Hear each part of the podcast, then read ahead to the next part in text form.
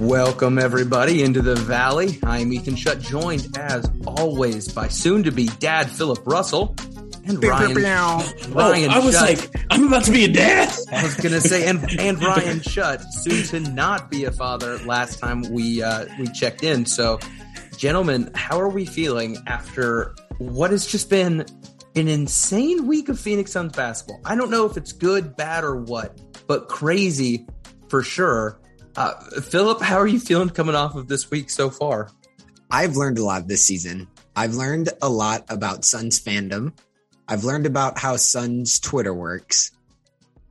There aren't many better weeks in the history of Phoenix Suns basketball than this one for Suns Twitter. Annihilated the Lakers to knock them out of play in contention and then absolutely trolled the Jazz on their home court with Mitchell building a house of bricks down the stretch. It was everything Suns Twitter wanted. So, to the homies on Suns Twitter who are listening to this podcast, just know that I'm really happy for you and I'm glad that you're living your best life right now. It's good stuff, man. Ryan, how you feeling? To Philip's point, I feel like on Twitter, Mike Golic Jr. does this really great thing. Whenever there's just like one of those monumental nights on Twitter, he does a great job of like recalling hey, you know those collective nights where all of Twitter just felt like they were on the same team and the jokes keep coming? That's kind of what it felt like for Suns Twitter this week. To, I, I'm right with Philip, man. It has been fun being in there. The jokes that came in after the Lakers game were just incredible. Uh, knowing that we are single handedly I know that's not accurate, but single handedly responsible for LeBron not making the playoffs. Like it's just, it's been a sweet, sweet week. Now, on the personal side, I feel sad and unfulfilled knowing that Philip's having a child and we brought up my loneliness. But other than that, you know, we're, we're doing great. Oh man, this week, this week is nuts. Um, and, and I want to, I don't mean to harsh our, our, our vibe here. I do want to take a moment before we get into the week to say, though we had some great moments this week, the Suns had a pretty big loss. I just want to take a moment of silence to let us remember Frank the Tank Kaminsky. Oh. Can we have an in memoriam oh, PowerPoint? Oh, it's just a picture of him. Yes. I look. I thought I thought you were talking about the Clippers game, and I was going to be so no, mad at you. That's a that's a that, w. That game was so much fun too. No, there were even look, the loss a, this week was amazing. There's, this was a no skips week. If you're a fan of a, a certain Chase Toronto podcast, no, this is a no skips week. We're recording this on Saturday night, a little earlier than usual, but we knew we wouldn't be able to record after the Kings game. Kings game also doesn't really matter, so we're going ahead and talking Saturday night. So there's been nothing, no skips this week. Everything was a must watch. Everything was great. But I just want to, I wanted to make sure we paid our respect to Frank Kaminsky. Now, Frank Kaminsky went down as one of my least favorite basketball players of all time in college basketball because of what he did to a very emotionally raw college student named Ethan, destroying his undefeated Kentucky Wildcats. Him and Sam Dekker and what Nigel Hayes, guys whose names I shouldn't remember, I remember because they broke my heart and put me into a very, very sad state. Yet Frank rose from the ashes, much like a phoenix, and was able to win my heart, my love, and my affection. And it sucks, man. I hate, I hate the business of it all sometimes. He had some incredible games early in the season before getting hurt. I think he put up a career high. He scored on someone, I think, in the Portland game and did the year too small for me. Vibes were high, man. the Frank vibes were strong. He's well loved, but the business is the business, and, and Frank's no longer with us. The, uh, the tw- oh, go ahead, Philip. I'm sorry. I just wanted to say we will always have, I pulled it up, November 10th. November 10th. The Frank game. 2021. Frank Kaminsky drops 31 points on the Trailblazers' heads, outscoring Damian Lillard. Ever heard of him? En route to his son's 119 109 victory incredible, just an unbelievable memory. And he had a couple of nasty post moves, couple up and unders, couple duck unders, couple reverse layups. It was a great night. RIP to a legend. I was especially hurt after he changed his Twitter bio to after all this time. that really that one that one really got me uh, right in the feels. But can I make a request of you guys? Can we just go around and everybody either say something really nice about Frank or their favorite Frank memory? I feel like in memoriam, Frank Frank deserves this since he didn't get a great departure from the team.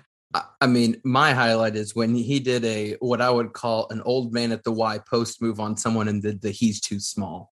Like that in my mind is the greatest thing I've ever seen from Frank outside of maybe some great bench celebrations, but he'll be missed, man.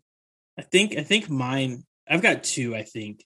When he came out to the post game presser in DA's chain, that was pretty great. Uh, if you were a fan of the YouTube channel when we updated that more currently, uh, my background after that game was was that chain. Uh, but then also when we went to uh, when we won the Western Conference Finals and we arrived home, when he got that beer and shotgunned it and launched it to the moon, it, it was awesome. He was uh, living his best life, man. Frank, sweet Frank. So now tonight, instead of shotgunning anything, we're gonna pour one out for the homie Frank. We'll miss that, you, Frank. That seems right. Well, we can move past this, but I just wanted to give him his proper due. Man, you the, really did bring the party down. Can we, no, no, no, no, no, no, I can, I can pivot. No, Let me host for a second. Ethan. Go ahead, baby. We're gonna go from a solemn in memoriam to absolutely dancing on a team's grave. Mm-hmm. You guys ready to dance on the Lakers? Because I practi- am. I've been practicing my Fortnite L dance for years for this very Excellent. moment. Here we go. It is unbelievable how self destructively bad the Lakers are. Self destructively being the key word. Watching the Los Angeles Lakers play and thinking KCP, Alex Caruso, and or Buddy Hield could be filling the minutes that Russell Westbrook gets is just abysmal.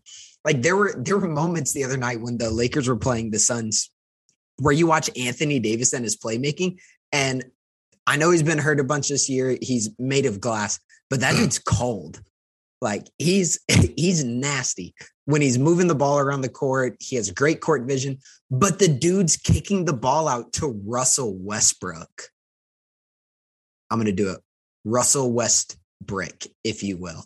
Hey, hey, hey. And then far. No, it's not. Hey, hey, hey, hey, hey. His so we can we basketball. can say we can say that, but not Barnes or beater. Continue.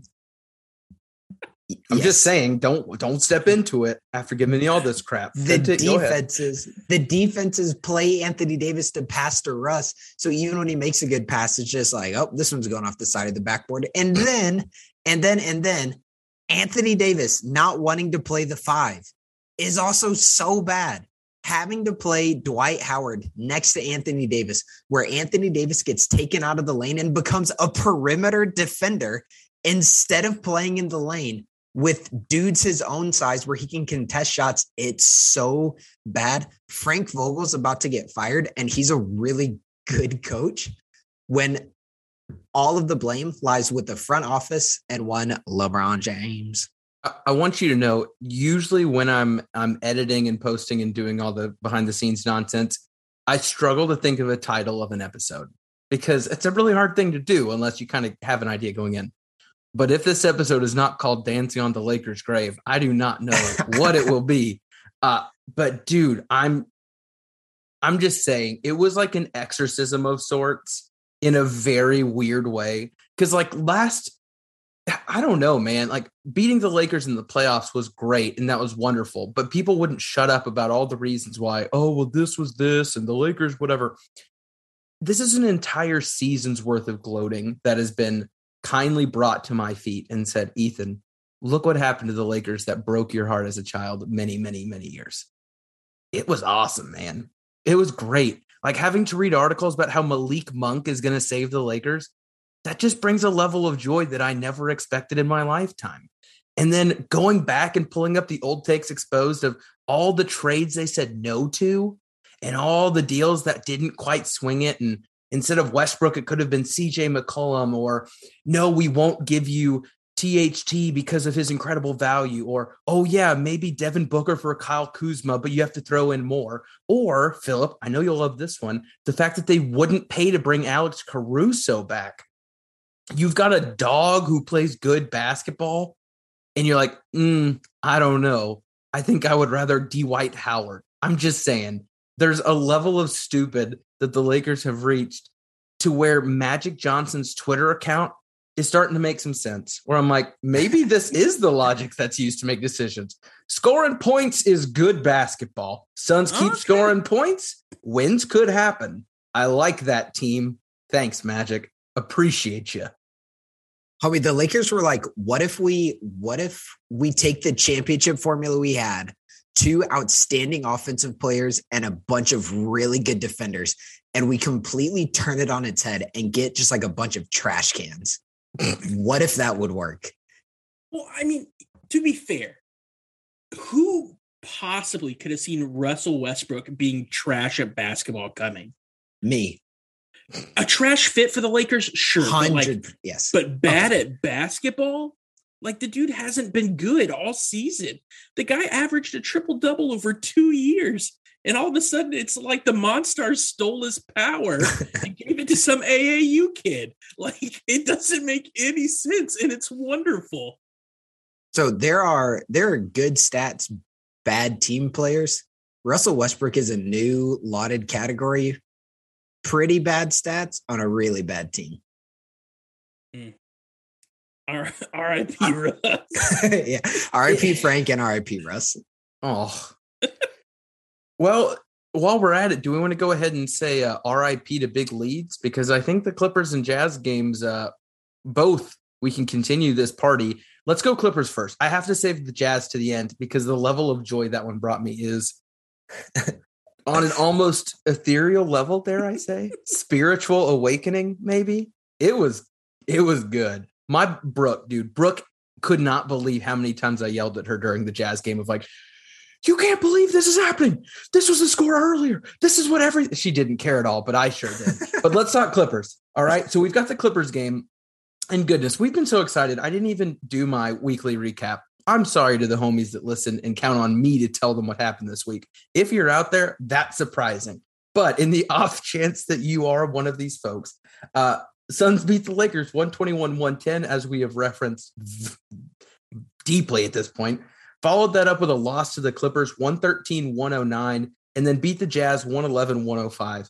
Now, if I told you the Clippers game was 113 109, you're like, oh, that's a close loss. And if I told you that the Suns didn't play, by the way, immediately after knocking out the Lakers using everybody, they immediately benched Jay Crowder, DeAndre Ayton, Chris Paul, and Devin Booker for, as written on the DNP, ankle sore, right ankle soreness for Crowder and Ayton, a right thumb injury for Paul, and low back soreness for Booker. Yeah, Who- carrying the team against the Lakers. Interestingly enough, we're all healthy enough to play against the Jazz, but we'll get there in a second. Uh, the Suns played the Clippers in a game that didn't matter. Uh, weirdly enough, the Clippers, though they're on the bottom of the West, had actually clinched a spot. They were about three and a half back from seven, about four above nine. So the eight spot was theirs. There's nothing they can do to move around, nothing to nothing to really help, but other kind of just get their players back ready to roll. They've had players coming back who have been hurt. I think Norman Powell is that the big one that had just kind of come back, along with Paul George kind of sorting himself out. But like I said, Suns lose by four. They were down 39 points in the third quarter. And if I told you guys that one player was about to go off to a point where it's a 20 point quarter, let's not even mention it's a career high for him because that'd probably help you pick that player and cheat a little bit. But one player was going to drop incredible 20 points, and that included some off like a pick and roll, moving, jumping three pointer, nuts, everything, right? If I told you that was Ish Wainwright, would you ever, ever believe me? Seriously. Not at all. Not at all. Philip, if I told you the Suns came back from down 39 to the Clippers to almost come back, and the reason was because Ish Wainwright went super sane in the fourth quarter. I went super nerdy on this and thought low key, if the Suns didn't get in foul trouble in the fourth quarter and get the Clippers in the bonus with like seven minutes left, I think they might have done it. They or at the won. very least, the Clippers starters would have come back in. for sure. I mean, and and here's the thing, and I I don't remember which which game I tweeted this out, but like the level of just magic and how special this team is can be seen in a game like this, not just because you come back from the lead or from this big deficit, but your starters, by the way, who are all very hurt. So let's make sure we're keeping them in our thoughts. Um, we're going nuts on the bench as they're watching the six through 10, six through 11 play an incredible quarter of basketball to further the clutch argument that somehow now applies even to the scrubs because the Suns really don't have scrubs. Well, what? It's, I mean, incredible. It's wild to me. This might be my favorite loss of all time. It's wild to me that in the same game, the Suns had a nine point quarter and a 48 point quarter. Like it, it doesn't seem possible that a team could fluctuate. Like that's literally the best and worst quarter a team could have. And then to say, oh, by the way, it's all of the back end of the bench who are doing it, including Ish, who essentially kicked Frank Kaminsky off the Suns. I did want to. I did like, want to mention that it's the craziest, best loss I've I, ever seen. I'm gonna. I'm gonna be real with you. I. I think based off of everything we've seen, I think the Frank decision was going to happen no matter what. I think Ish was going to play himself into the role he's got now uh, with everything kind of being figured out with his contract. I think what happened to Frank was going to happen to Frank, but the timing couldn't have been worse, right? I mean, Ish just going off and saying, Me and my four foot wide shoulders are going to be able to play small ball five, defend well, and then, oh, yes, let me hit some catch and shoot threes. Followed immediately by the Suns have waived Frank Kaminsky. That was tough. I feel like Ish is that guy from the meme who's at his hater's funeral standing in front of the, the grave in the trench coat. I Actually, feel like that's Ish and Frank. No, I see. Don't don't take that meme away from me. I tweeted that out from our from our podcast account the night we beat the Lakers because I oh, felt oh, that I felt that one. I felt I missed that. that. It was the, the, the Suns proudly arriving uh, at the funeral of their hater, if you will. Yes, it it was great. But uh, Philip, looking at that Clippers game, is there anything you think we can learn about Suns versus Clippers when it comes to a potential playoff matchup? Because the announcers kept talking about like, "Ooh, this could be the one eight. This could be the whatever." I know I've got my opinion on this, but do you think we actually learned anything about these two teams against each other? No. Thank you for that. Would you You're like welcome. to expound upon that No. Sure. Paul George played okay. At the beginning of the game, he was kind of a force, but then he tailed off, which is reasonable that a guy coming back, who's their homie who came back from injury? Norman Powell. Norman Powell. He looked good. So they have an extra attacking guard, attacking wing. So you don't learn a lot from that kind of game. You just go, okay, that's interesting. We'll see how it plays out. Any any major takeaways from that game would be speculative. I don't think they would be actually analytical. I get that. I think it was fun. I enjoyed it. As just a this game doesn't matter. Kind of, I don't know. Kind of like going to a rec game at the local at the local gym being like at the this Y. is this is nuts but at the end of the day nothing changes here about either team right uh it was fun and it was great but it was a beautiful appetizer if you will for in my opinion oh man that's tough it's incredible that the game against the lakers isn't my game of the week but here we are the game of the week against the jazz now i do want to remind you that the suns did not play due to injury, of course, no reason other than that. Crowder, Ayton, Paul, and Booker.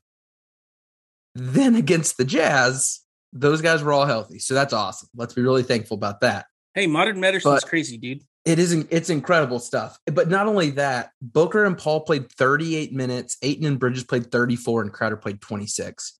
We had, which I don't know how common this is. I was looking back and I hadn't seen it in a while. Against the Jazz, the Suns ran a 10 man rotation.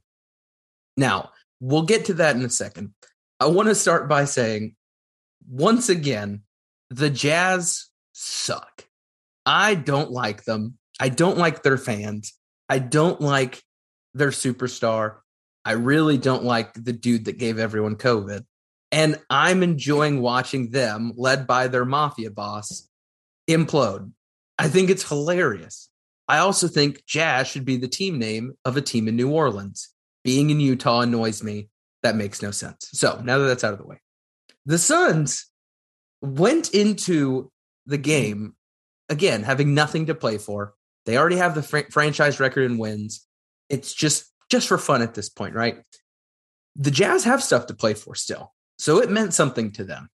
And I feel like we saw two different teams. We saw the Lakers, Jazz, Suns, which are we're playing against someone that care. We are going to do something about it. And then you see the Clippers game. Nothing in it for them, nothing in it for us.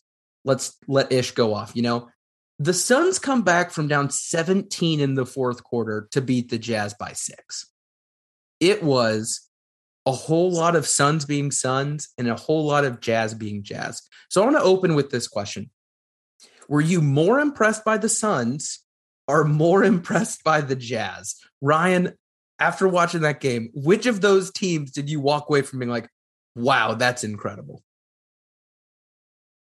I want to say the Jazz just for the memes, but really, it, I loved the that the, the Suns just wanted to beat them. I feel like the Suns probably hate this Jazz team as much as we do it, fans, and that what what's that's how this game felt is they wanted to beat the Jazz and just ruin their night in Utah, and I love that.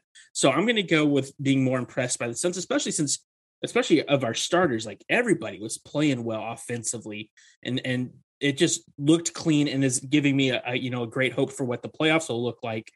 Um, but I do take a whole lot of joy in, in, watching the Jazz implode and hearing that arena cheer "Let's go Suns" for several minutes at the end of that game. Philip, which of those two teams impressed you more, if that word works for the situation? I think it's a combination. Um, Donovan Mitchell impressed me with his, we'll say, dedication to heroics that wound he, up the hero ball strong falling short. One. And then the Suns defensively really impressed me down the stretch. Tell me if you tell me if you guys hear a pattern. I've already kind of shown you the shown you the pattern. These are the Jazz offensive possessions in clutch time, so five minutes and under, until the Suns take the lead. Mitchell missed jumper over Mikal. M- Mitchell missed midi over Mikal. Rudy fouled on a pick and roll. Mitchell missed three. Rudy fouled at the rim. Do you notice the pattern? Were we playing five on two? Was that intentional? Yeah. And it's heavy, heavy Donovan Mitchell. Okay. Don't get mad. Listen carefully, Suns fans. Donovan Mitchell exemplifies all of Devin Booker's worst tendencies, but he does it consistently. There were times earlier this season and especially last season where, in conversations with Ryan and Ethan, I said, I don't like how Booker plays down the stretch of games. I think he has had in the past a tendency to play hero ball as well. I think Booker has moved well beyond that. I think Mitchell is still stuck in it. There was a game early April last year. Ethan and I did an emergency podcast on our YouTube channel. Suns beat the Jazz in overtime. We won 117 to 113. And at the end of the game, two straight possessions, it was just Mitchell and Booker back and forth taking contested step back threes, fading away, kind of wild shots in regulation. But now here are the Suns' offensive possessions in the clutch time. Booker hits a midi over Danuel House. Mikal scores off of drives reversals. Mikal gets a midi off of their fake handoff play. Beautiful. CP3 takes a mid range jumper. DA gets a seal off of snap. Mikal gets a dunk. Mikal gets the and one. DA gets a rim run. it, it is a balanced attack where you are unsure who's going to get the ball, who whose hands the ball will wind up in. But on the other end with the Jazz, it was like it's either going to be in Mitchell's hand for a pick and roll or Conley in a pick and roll. It was very predictable from the Jazz. and it was not predictable at all for the Suns, which can be exemplified on two back to back possessions that were absolutely gorgeous. The Suns were setting up snap, the pick and roll play where Booker gives a back screen to DA's defender, and CP3 all of a sudden breaks from the play and whipped a pass to Mikal to his left. And that's when Mikal got the and one. But then the very next play, they run the same exact set Mikal's defender stays over and stays close to him, which meant DA was wide open and DA got the rim run and put it in. Which is it's a great catch and finish, by the way. It that was. was that was not a young Ayton move. That was a catch yeah. it, keep it high, release it high. Growth from last season, kind of just in a small example. Absolutely. So I think that that juxtaposition down the stretch shows why the Jazz and the Suns and Booker and Mitchell, talent wise, there might not be a significant gap. But when you're walking into a playoff series, I think you can see in that game why Suns fans should and will have a significant amount of confidence. No, I love it. And two two quotes just to kind of wrap up this game. Uh, one of which was in the post game presser by Chris. Uh, I went and was was watching those and jotted this down he basically said, and this is a rough Ethan paraphrase, I apologize. He, when asked about the fourth quarter, he said, We just read the game. The Jazz tried to take this away, so we hit this guy. They took Book away for a second, so Ayton was there. They helped off Mikal, so we hit him. I mean, that's it. Like you've got four dudes that we have well defined and proven sets to get them the ball in the best place for them and the other team has to take away four dudes who can do a lot. And you've got Jay Crowder as a very reliable safety valve of sort. Like that's just a good offense. And then lastly, this was just icing on the cake for me. Booker, when asked in the post game presser about the comeback, and he noted that they were aware that the Jazz had given up some fourth quarter leads. They just wanted to stick with it and give it a chance. And man, Booker could have been politically correct and said, you know what, we just played our game. The guys were fighting tough. But the fact that he's like, I mean, yeah, we knew it, we knew it was the Jazz. Like we know what the Jazz do. Like, might as well keep it close while we're at it. Oh, I love it. I love it so much. It was a great game. Um, I laughed out loud and I, I tweeted this, I think, for my personal account.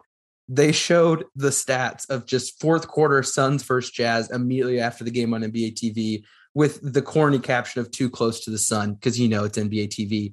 Uh, points 36 to 13, field goals. Suns 14 of 21, Jazz 3 of 20. Oh, chef's kiss. Uh, I think this stat is also very important. Rebound, Suns 16 to 6. Obviously, I know a big part of that is the Jazz were missing more shots, but they didn't give up a lot on the offensive glass, which I will continue to think is going to be a big, big thing that helps seal some victories in the playoffs. And then assists nine to two, which that's just, you know, where the sunset happens.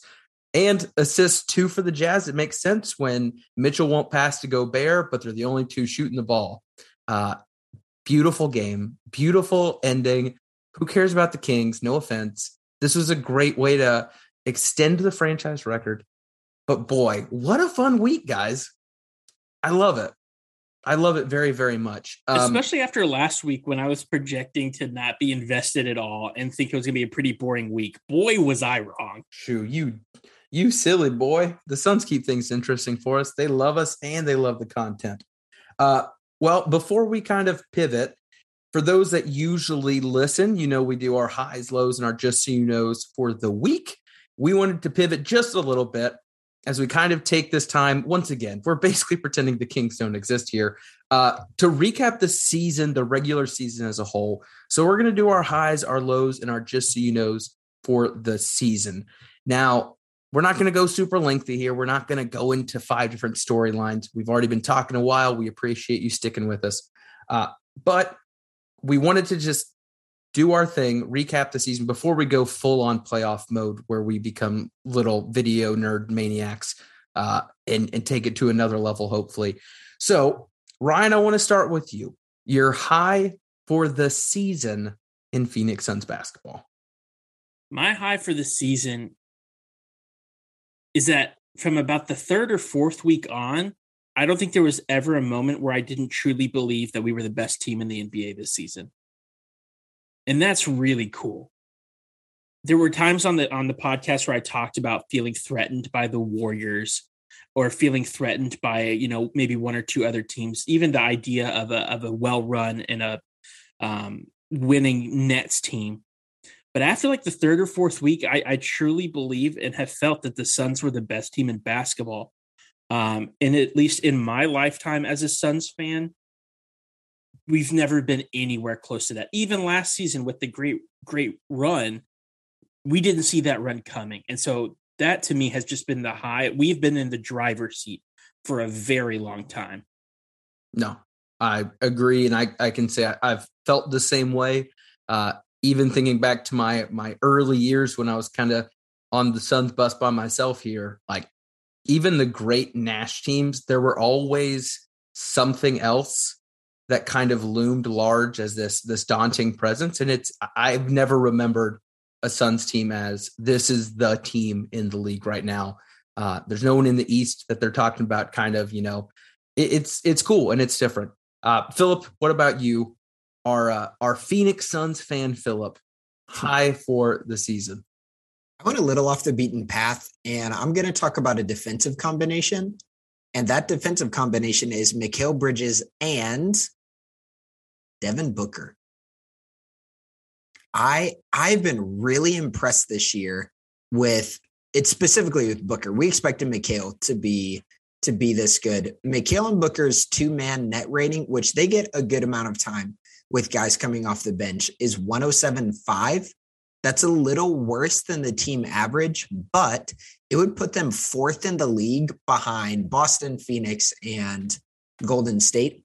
And the reason that's so good is a lot of times when you're watching the Suns play, if somebody plays good defense on Devin or CP3 in the initial action, but the ball starts swinging, not a lot of defenders are capable enough to get up to that man to contest a shot and then to contest their drive as they come downhill. I think Devin has gotten really, really good at that. And I think that's going to pay major dividends this postseason. And I think one of the underlying, maybe even underrated aspects of the season has been Devin Booker's improvement defensively. So when you have two guys who are going to guard really good wings and really good guards on the same team, locked in, bought into the defensive scheme, you're going to have something special defensively come the postseason. No, I I love it, and I think that that goes real well into to my high for the season, which is that all of our young guys made another big step. I'm not gonna. I don't want to say a leap. I don't want to over whatever, but you're looking at a core that is made up of in terms of looking at the future, which I don't like to think about because financially it starts making me a little scared. But you've got Cam Johnson, Mikal Bridges, DeAndre Ayton, and Devin Booker. All dudes that I I don't know if they can even rent a car. Uh, young, talented guys. I think all four of them took a big step forward from last season. And when you look at the success of last season, Chris Paul is going to be Chris Paul, right? And I still think he has continued to impress plus some. All four of those dudes stepped up in areas where I think we wanted them to. I think Mikal was able to show show the the offensive prowess that we were hoping for uh, by diversifying his offensive game. Defensively, still just an absolute monster and putting himself in the DPOY conversation we wanted him to see. Cam Johnson, I think, has taken the biggest step of the young guys. I think defensively, he has continued to way outdo what I expected he ever would, while offensively showing that he is that guy. Uh, and I think other people in the league have taken notice. I think DA has shown incredible maturity. I think he's done a great job keeping his head where it needs to be. His foul trouble is also something that I think you can see a big improvement of just maturity, defending the rim, and continuing to be that dude.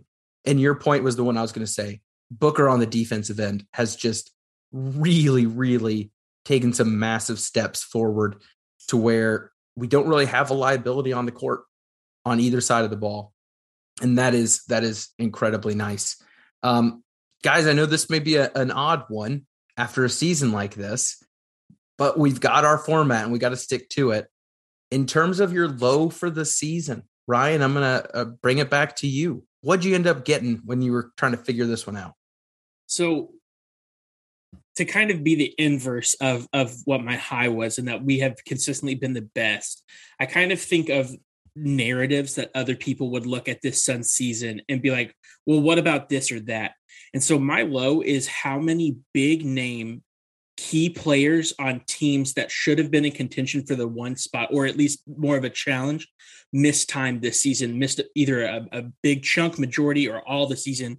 I think of guys like anthony davis Kawhi leonard paul george Dame, Jamal Murray, all these guys who are key players, uh, Klay Thompson, who I didn't have on there, all these guys who, in a healthy world, in a perfect world, would have would have been, you know, a much bigger threat to this Suns team. So I, I just hope that at the end of the season, the way people like to go about what about is, and people aren't going to be like, well, yeah, you set a franchise record, but your road was easier than it should have been. So my low is just that, you know, I'd like to beat the best at our best but I'm also perfectly happy going into the playoffs with a franchise high in wins um, and you know several, at least a couple All NBA players uh, on the team, and hopefully the coach of the year as well. So I would say my low is just that kind of just that that potential narrative uh, taking a, a hit at at what we've accomplished as a team this year. Philip, what about you? What was your low for the season? And is it Bulls related? it's not Bulls related. I I don't know if it's a low or if I'm just consistently uneasy and unsure how I feel about it. I think it's just backup point guard play. Cam campaign, bless him, he had a great stretch in January, good stretch in March as well. He was extremely up and down this season, especially as far as his shooting goes. And I think I think, for the Suns to get right in the playoffs, one of two things has to happen. He has to be at least a step up more efficient than he was in the regular season, or or the Suns are going to have to fall back on Devin Booker and Booker running running point and then allowing Cam Johnson to play the Booker spot as Booker plays the CP3 role. I I want Cam to succeed. I want Cam to have a good playoff run. But for the season, he's 40 per, 41% basically from the field, 33 and a half from three point range. He was 43 ish percent from the field and 46% from three last year in the playoffs. So last year in the playoffs, he was a step better than he was in the aggregate this season. But he did have a couple stretches, specifically in January, where he shot basically 45 from the field and 43 from three. That's the kind of campaign the Suns are going to need to feel really comfortable when other team stars are getting significantly more minutes in the, than they do in the regular season. Yeah, the, the backup big was the conversation for last season going into the playoffs, and now it's the backup guard spot. Uh, we did mention this. A part of the big Clippers comeback was Aaron Holiday getting put in and just taken over. Uh, Elfrid Payton, I think, is out of the lineup for good. I think Aaron Holiday is going to make it real hard not to at least be in contention. So uh, it'll be interesting. I didn't, we didn't really get to touch on it too much, but it, I, I'm curious looking at the Jazz game if if we saw maybe close to the playoff rotation. You had 10 guys play you had Crowder, Mikal, Ayton, Paul Booker, your normal five, and then the five dudes on the bench with the only guy getting more than 15 minutes being Cam Johnson, Torrey Craig, Cam Johnson, JaVale, Aaron Holiday, and Landry Shamet. All of those dudes getting like 10 to 12 minutes, except for Cam at 22.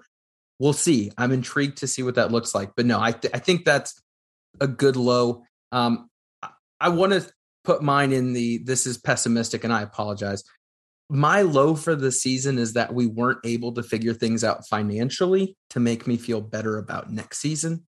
Uh, this season on the front end was very dominated by dominating DeAndre Ayton himself, the contract talks, the Sarver crap, which I also think could have been a massive low for the season, given that nonsense that it seems that the team has continued to uh, just kind of keep their heads down and play through while the NBA does its thing behind the scenes. But there's a lot of financial question marks looking forward, and a big part of that's going to be DeAndre Ayton centered. And then unfortunately, the guy that I have come to love, Cam Johnson. And I'm really nervous about making sure the team figures out a way to bring Cam back. Uh, I don't know. I hope it. I hope it stays together. I'm not going to let this thinking continue into the playoffs. Uh, I, I, don't want to dwell on anything except what's happening now. But their inability to kind of figure that out is going to loom large when it comes to the potential for Cam to get his extension the year early, prevent him from going to RFA like we're going to see with Ayton. Um, but speaking of Cam Johnson, you, you have to know how I'm how I'm ending this one. My just so you know, my just so you know for this season is a callback to my favorite just so you know of mine for the whole year, and that is trademark Cam Johnson Thursdays. Now, Cam Johnson Thursdays, guys, I brought this up early. I think there had only been three Thursday games at that point. And I said, Have you all noticed that Cam Johnson becomes the best shooter in the entire world on Thursdays? And we all said, No, that makes no sense. And we looked at the numbers and it was like, you know what? This is interesting. Well, the season has now come and gone. I have monitored this quietly because I did not feel the need to bring this up on every episode. But Cam Johnson, Cam Johnson ended this season with some pretty nice, pretty nice numbers.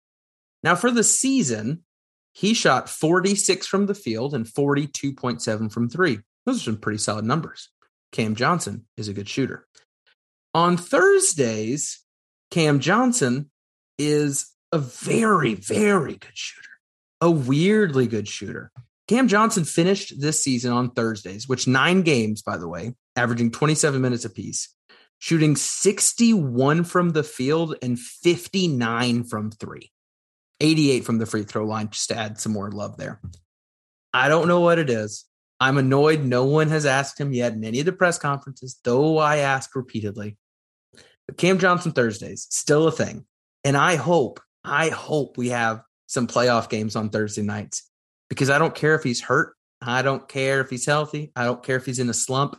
He will drop 20 on you. And I'm really, really looking forward to it. Uh, I love Cam Johnson. I love what he's done this season, whether it's Thursday night or not, but wanted to give him some love as we uh, give the final, just so you know, for the whole season, at least from me. Ryan, just so you know, to conclude the regular season. My just so you know, um, the other night on Twitter, somebody shared the picture of Booker giving Al McCoy the game jersey. That was on my list too. And it said the moment Devin Booker surpassed Barkley and Nash as the greatest Sun of all time. And I have been kind of wrestling with that tweet for a few days now. And I think I agree with it. I think this season has solidified Devin Booker's place as being the greatest Phoenix Sun in history. The patience he has had with this team and its front office, the amount of crap he's had to put up with, both um, from from people publicly doubting his ability to lead a team, to completely putting himself in conversation to be considered an MVP this season. Um, I just he is so special to this team, and, and that picture I think was was just like this perfect moment that captured almost like this passing of a torch that like Devin Booker is that guy. And I think this season will be the one that people look back on and say that's where that's where it all happened for him is this season. And so I think as as we move into the playoffs and, and we kind of reflect, uh, don't take for granted just how special this season has been for the team, but especially for Devin Booker, who has been with this team through all of it. Yeah, and just my two cents there. Um, it kind of hit me. I've our parents, Ryan and I, our parents were moving, so I was cleaning out my childhood bedroom uh, this week and helping out around the house. And with that is taking down a lot of old Sun stuff off the walls of my childhood bedroom, including my first ever Suns jersey, a white Nash 13 jersey that hung in the same place for the last, I don't know, a lot of years. I never would have imagined that there would be a Phoenix Sun that I would even consider as the greatest Sun. Um, but in terms of and I think this got highlighted this week and by what you said, Ryan, in terms of not just what he does on the court, but what he means to this organization and the fans and how much he seems to care and give back to the community. Uh, it's in some incredible maturity from a, a, a guy in that situation. I was going to say kid. I mean, he's a couple years younger than me, which is crazy. Uh, but just in, he's an incredible guy, and and I love that he's having the success that he has. Uh, people love to talk Paul versus Booker. Whose team is it? It's Book's team. I think it has been. Chris Paul knows that. He's even said it. Uh, but no, I think I think you're spot on. That moment was really special just because of how much Al means to the Suns organization and fan base as well. I listened to him on the radio growing up. I loved seeing that moment. Uh, and Book just seems to get it, and I and I I love him for it. And I'm glad the Suns have have someone in Phoenix who can who can give back that much. But all right, that's sappy Ethan come and gone. Uh, let's go back. Let's go back to Philip to close it out. Just so you know, for the regular season, Suns fans, your team is in rare air with currently 64 wins. So we're going to play this out with them staying at 64 wins because I would imagine not everybody's going to play tomorrow against the Kings. Maybe they will. They're probably they're probably scared of Sabonis. You know so, I mean? If the Suns stay at 64 wins, they will be with the 95 96 Supersonics, the 96 97 Jazz, both of those teams lost to MJ's Bulls. Ever heard of them the in the championship? And the 2005 2006 Detroit Pistons. Do you guys know who they lost to? Um, did they not win that year? They did not. So this was the year that D Wade and Shaq ah. came through, and they knocked off the Pistons, a really good Pistons team, in the Eastern Conference Finals. So those are the teams you join if you win 64. And then if you win 65, if you win 65, you join the 82 83 76ers, Dr. J's championship, the 86 87 champion Showtime Lakers, the 08 09 champion Lakers, and then the 17 18 Houston Rockets, who gave the Warriors everything they wanted that season. So again, either win against the Kings, lose against the Kings, it doesn't matter. You are in a category of teams who were memorable historically, and many basketball fans can draw memories from almost all of those teams who we just listed. So enjoy the fact that you are in rare air and have watched truly a historic season at the very worst a top 30 season in NBA history. Love it. Love it, man. It's been a good season. Regular season has been great. It has been fun getting to recap every week with you guys. For those that are listening, we appreciate you riding with us on all this. Uh, again, we're going to be active throughout the playoffs. Our regular schedule is not going to change. You can still count on your Monday podcast, but we are looking to add some more content for you. If you haven't checked out our YouTube channel, it is Into the Valley of Phoenix Suns podcast. I, that is going to be picking up a little bit. And you can always find all of our audio podcasts on the Brightside Podcast Network. We appreciate them giving us this platform. Uh, check out all of our episodes there, like I said, on Mondays. Uh, but, gentlemen, anything else to add before we recap one of the most fun weeks in Suns basketball and definitely one of the most fun seasons in Phoenix Suns basketball. I got nothing but go Suns, baby. And go Bulls for Philip because I love him very much. Can't wait to watch my team play four playoff games. oh, no. hey, me too. But then the next series will start and it'll be great. All right. Thank you all for listening. Thank you for watching in the future. Feel free to check us out on Twitter at the Valley PHX. For Philip, for Ryan, I am Ethan. This is Into the Valley Phoenix Suns podcast. We out.